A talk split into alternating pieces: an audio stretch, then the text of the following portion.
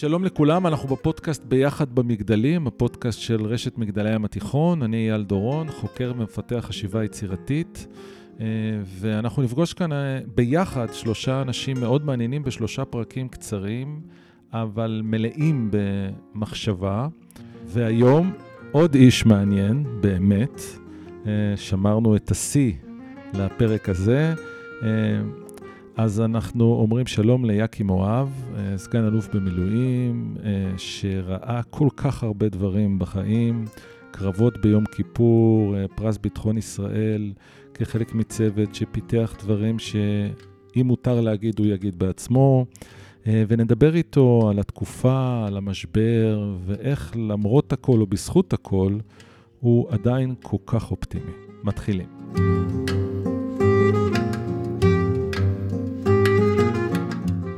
שלום, יאקי מואב. שלום, תודה על המחמאה.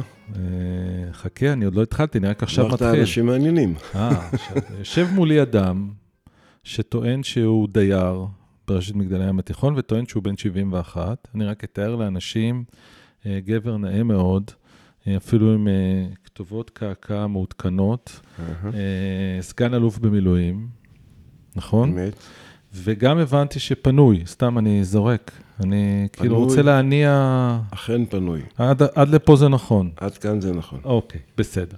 יפה, אז uh, מי ששומעת אותנו, אנחנו במגדלים תמיד בעד uh, uh, חיים על מלא. עכשיו, uh, יאקי, uh, זה באמת, uh, חוץ מהכל, אתה גם, uh, יש לך פרס ביטחון ישראל.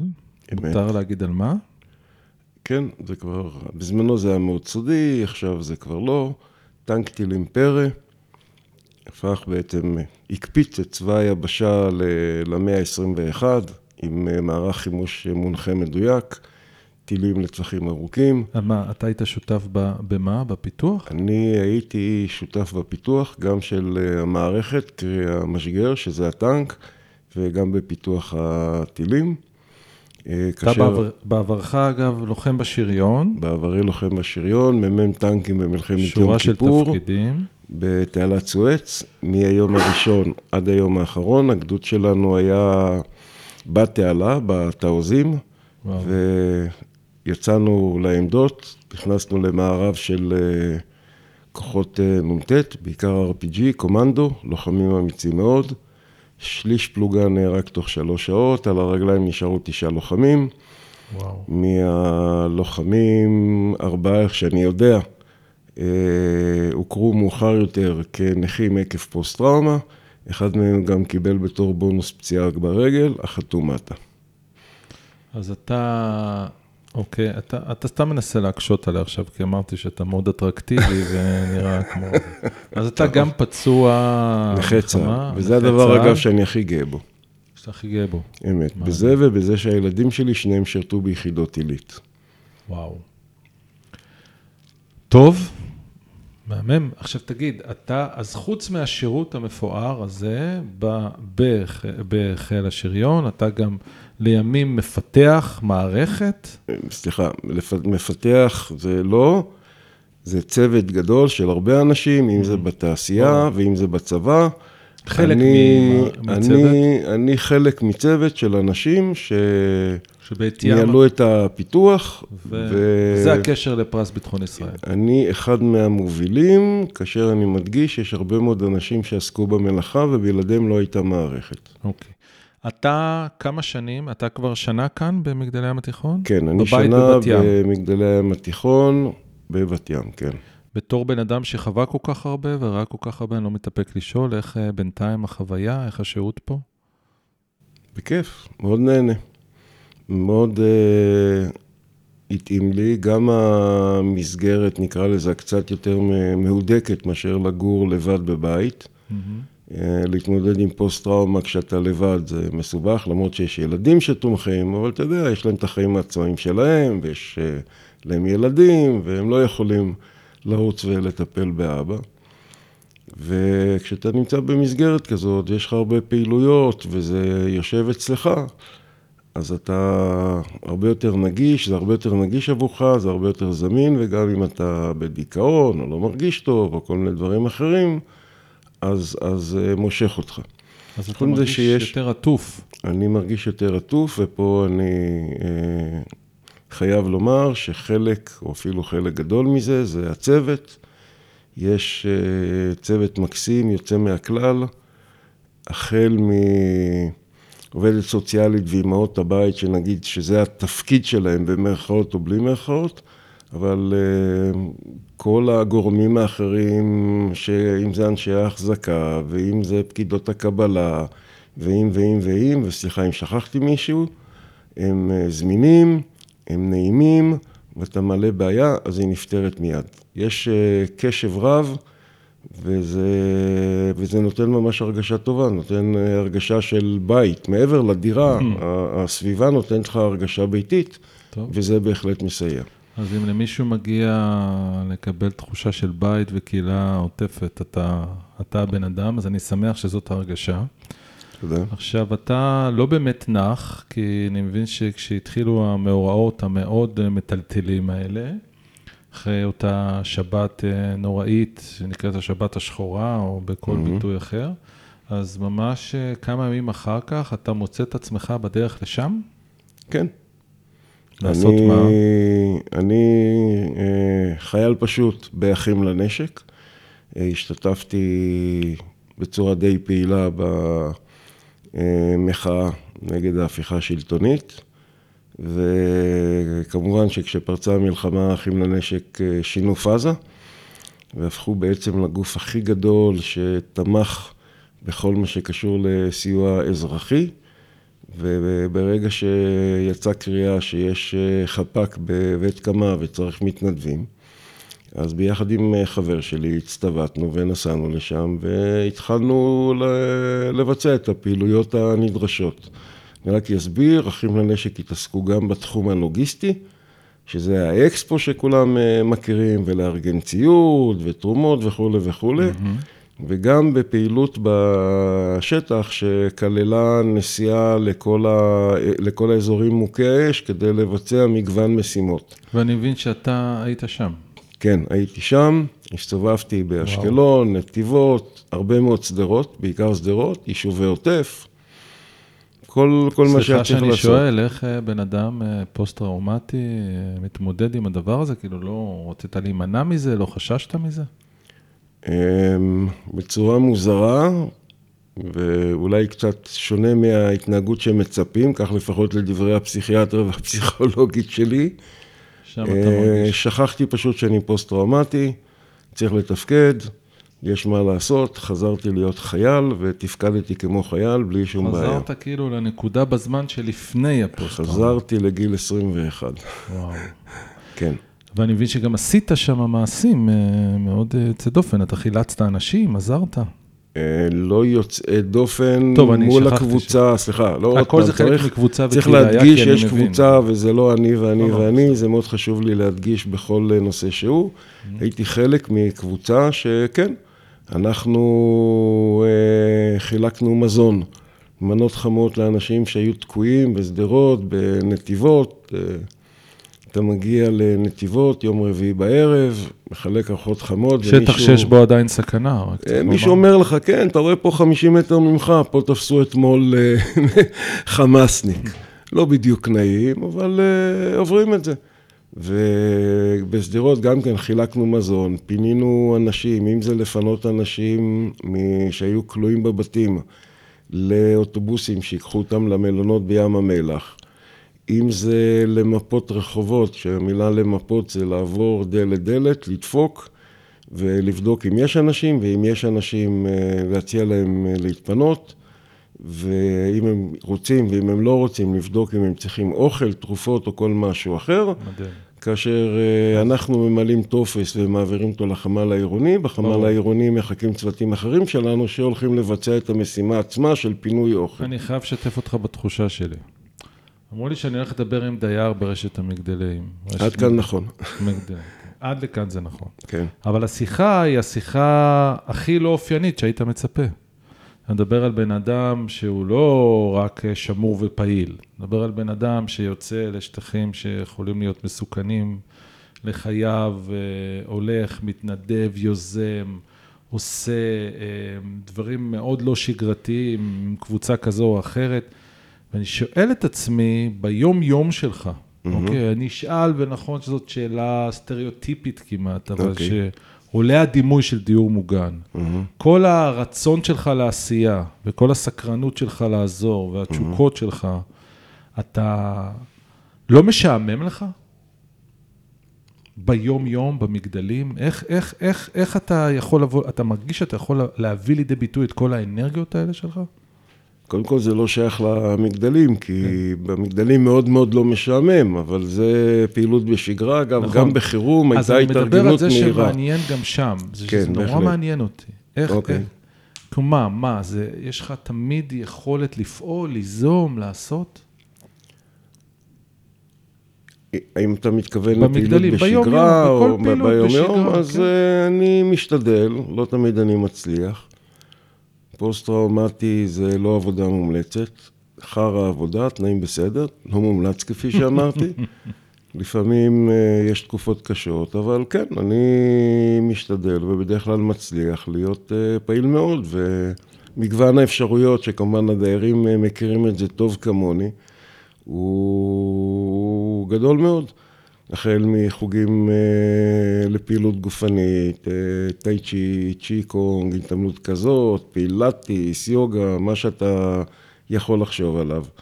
דרך אה, הרצאות, דרך אה, ערבים חברתיים, דרך פעילויות נוספות. אני לדוגמה למדתי ואני מאוד נהנה מלשחק פטנק.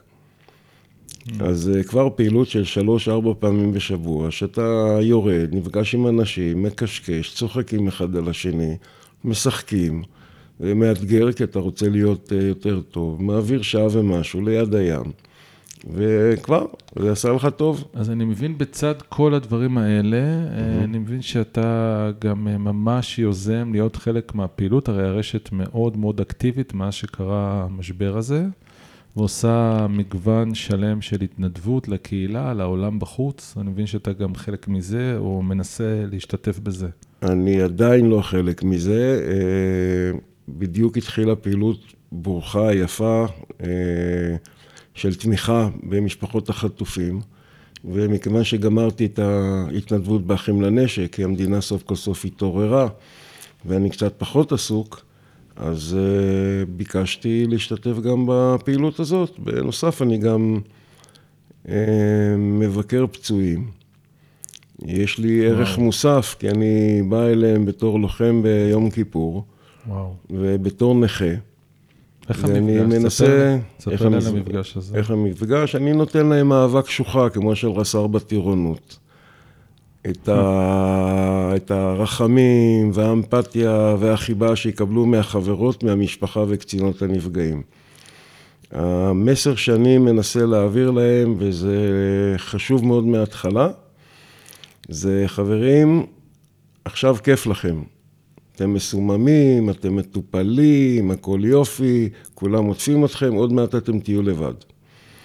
ולבד זה לא בגלל שהמשפחה תעזוב אתכם, אבל הם תומכי לחימה, אם להשתמש במושגים צבאיים.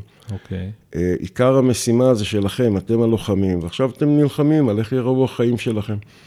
אתם יכולים להיות נכים מסכנים, ואתם יכולים אה, להיות אנשים אה, פעילים ושהנכות תשפיע עליהם כמה שפחות. אז דיברתי עם בחור קטוע רגל מעל הברך, ואמרתי לו... תחליט מה אתה רוצה להיות, מסכן, או בן אדם מתפקד, חיים מלאים, תרקוד בחתונה. אז נכון שבאולימפיאדה לא תרוץ מרתון, אבל אם אתה ממש רוצה, אז תשתמש ותשתתף באולימפיאדת הנכים. דבר נוסף שאני אה, מדגיש וחובט להם אה, בראש, זה הנושא של טיפול פסיכולוגי, כי עדיין זה נחשב ללא גברי, אני לוחם, מה פתאום, אני אפתח את הראש לאיזה פסיכולוג ואתחיל לדבר. ואני אומר להם, חבר'ה, כדאי שתלכו לפסיכולוג וכדאי שתדברו על מה שעברתם, כי זה קשה. ואם אתם אה, מצליחים, אם אתם תטופלו בהתחלה, עכשיו זה טראומה, עוד שלושה חודשים, זה ארבעה חודשים, זה כבר יהיה פוסט-טראומה. אני פסיכיאטר ופסיכולוג מהצד הלא נכון של הספה, פרופסור mm. אמריטוס. ואם זה פוסט-טראומה, אז אתם תתמודדו עם זה כל החיים. ואל תתבלבלו, יכול להיות שאתם עכשיו מרגישים מצוין, אבל מאוד יכול להיות שאחרי 35 שנה זה יתפוצץ. ותסתכלו עליי. אצלי זה התפוצץ, הייתי מאושפז בכמה מקרים בבתי משוגעים, אני בכוונה לא קורא לזה מחלקות פסיכיאטריות, כי בתי משוגעים זה מפחיד יותר. וזה המסר שאני משתדל להעביר. אני מוכרח להגיד ש... דבר שמאוד uh, הפתיע אותי אולי, זה שהפצועים קודם כל uh, נהנים לפגוש לוחמים ותיקים, ולהפתעתי כמה פעמים נאלצתי, או ביקשו ממני, לא נאלצתי, לספר את סיפור הלחימה שלי ביום uh, כיפור, כי אתם דור הנפילים. אני אומר להם, לא, לא, לא, לא, אתם uh, דור נפילים כמונו. אז זה יוצר איזשהו uh, בסיס משותף.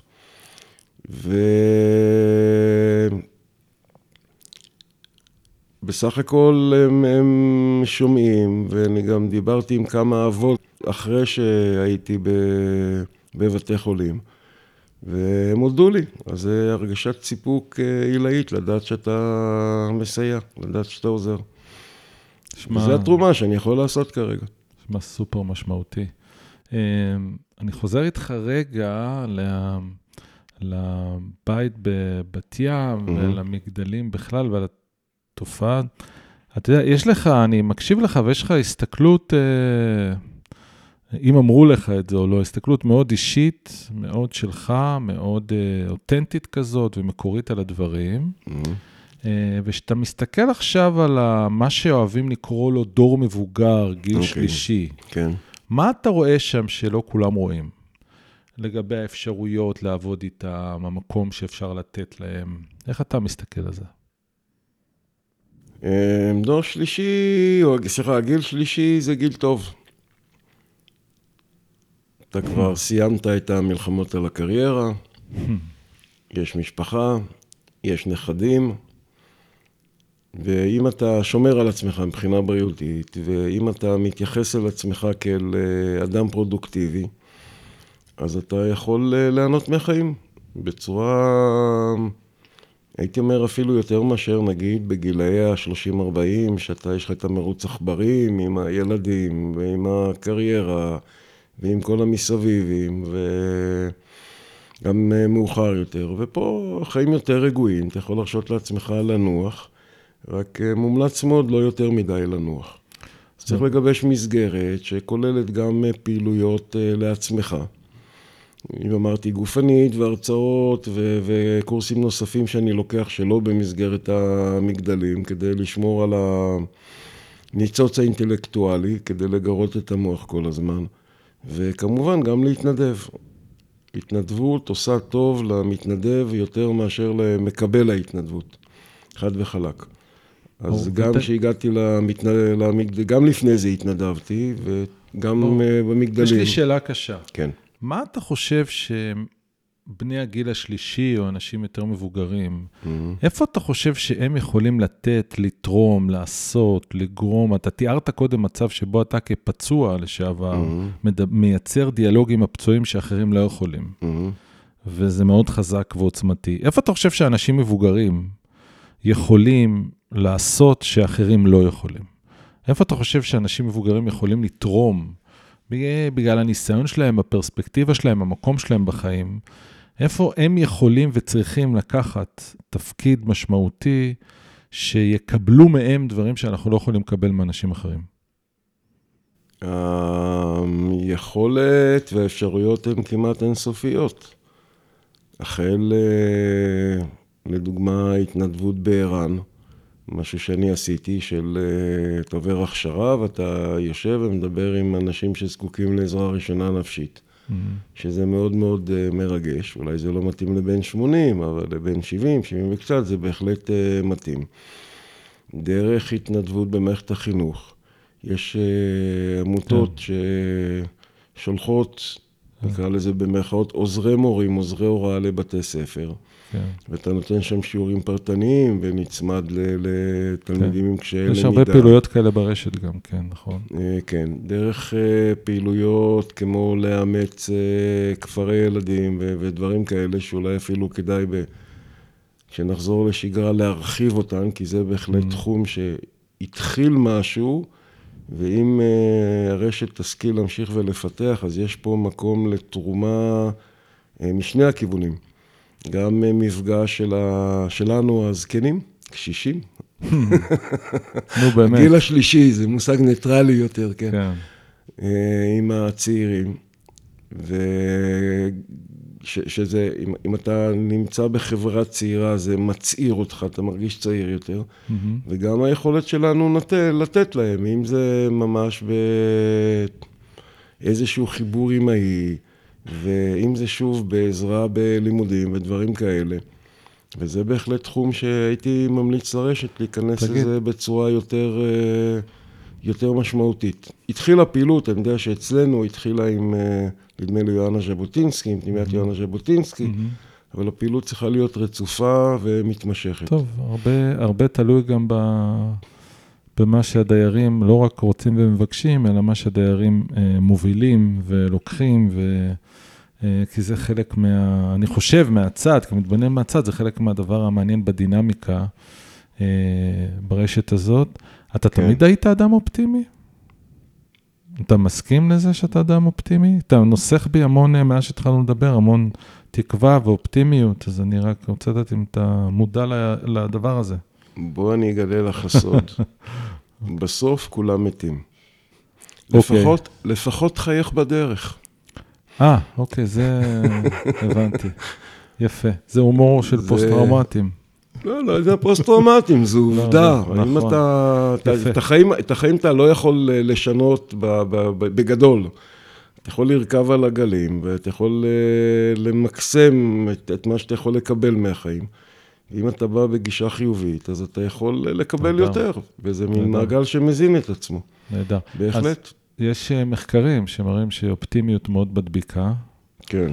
ושפסימיות גם מדביקה. בהחלט. ולכן מומלץ להיות ליד אנשים אופטימיים. כן. והאנשים שהכי מדביקים אותנו באופטימיות זה אנשים שקרה להם לאחרונה משהו טוב, והם הפכו לאופטימיים. אז רק אני רוצה להגיד בסוגריים לכל מי שמקשיב, תנסו לזהות אנשים שלאחרונה קרה להם משהו טוב, והם במונחים של הקורונה, הם סופר ספרדר של אופטימיות.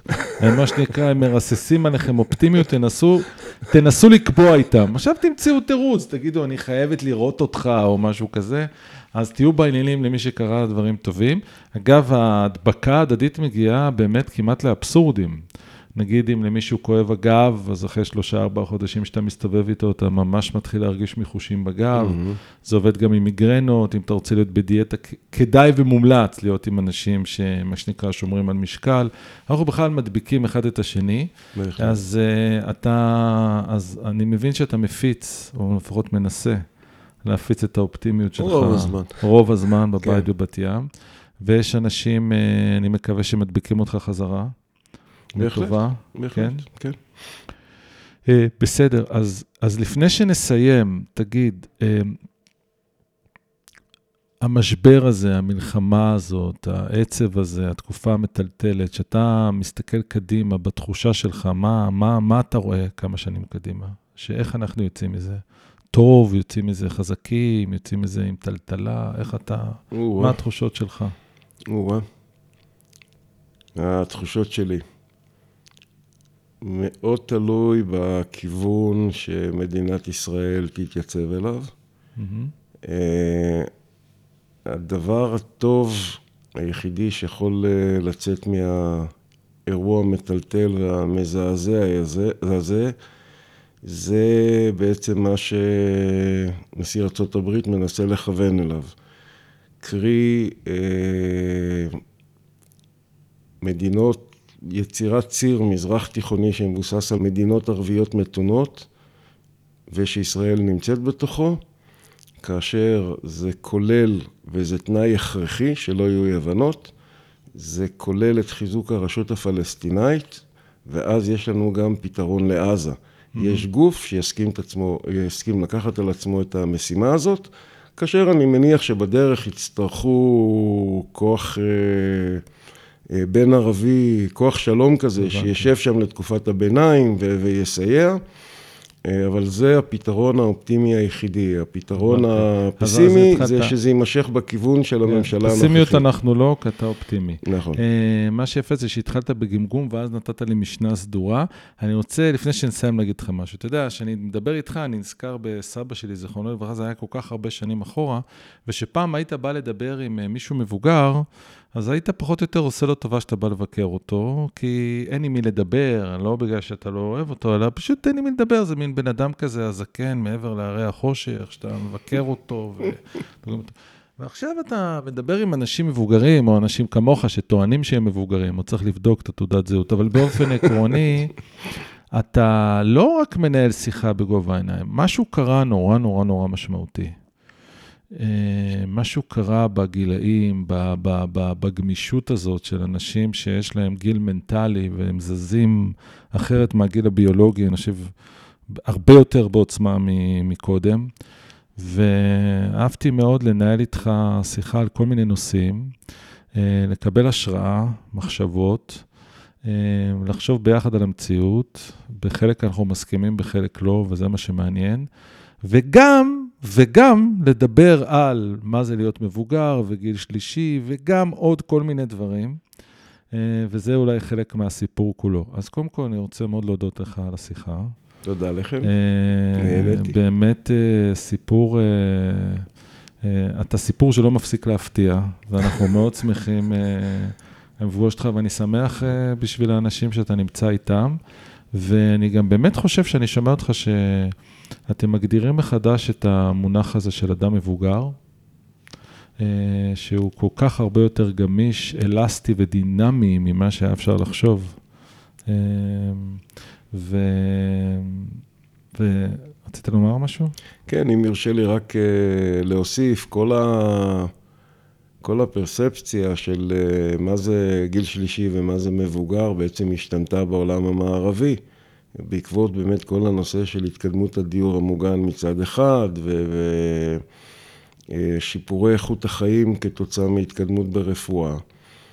וכל עוד אתה נאחז בציפורניך בקדמה, ולא מרשה לעצמך לא לדעת איך להשתמש בטלפון ובמחשב ו- וקצת מעודכן במה קורה מסביבך.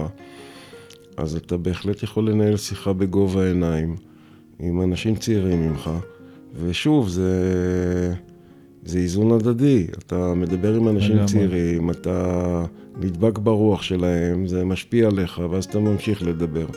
אם אתה כל היום יושב וחושב כמה שאתה זקן וכמה שאתה מסכן וכמה שהילדים לא בסדר כי הם לא באים לבקר, אז אתה תהיה זקן ומסכן והילדים לא יבואו לבקר אותך. As תהפוך להיות, simple as that.